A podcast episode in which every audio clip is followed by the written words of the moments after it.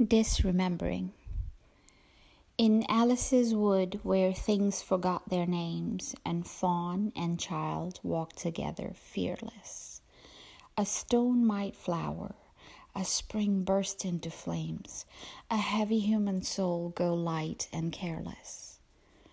But through the forest of the failing mind, where words decay like leaves, and paths long trodden are lost, the soul plods onward to no end, fawns, children, flowers, flames forgotten.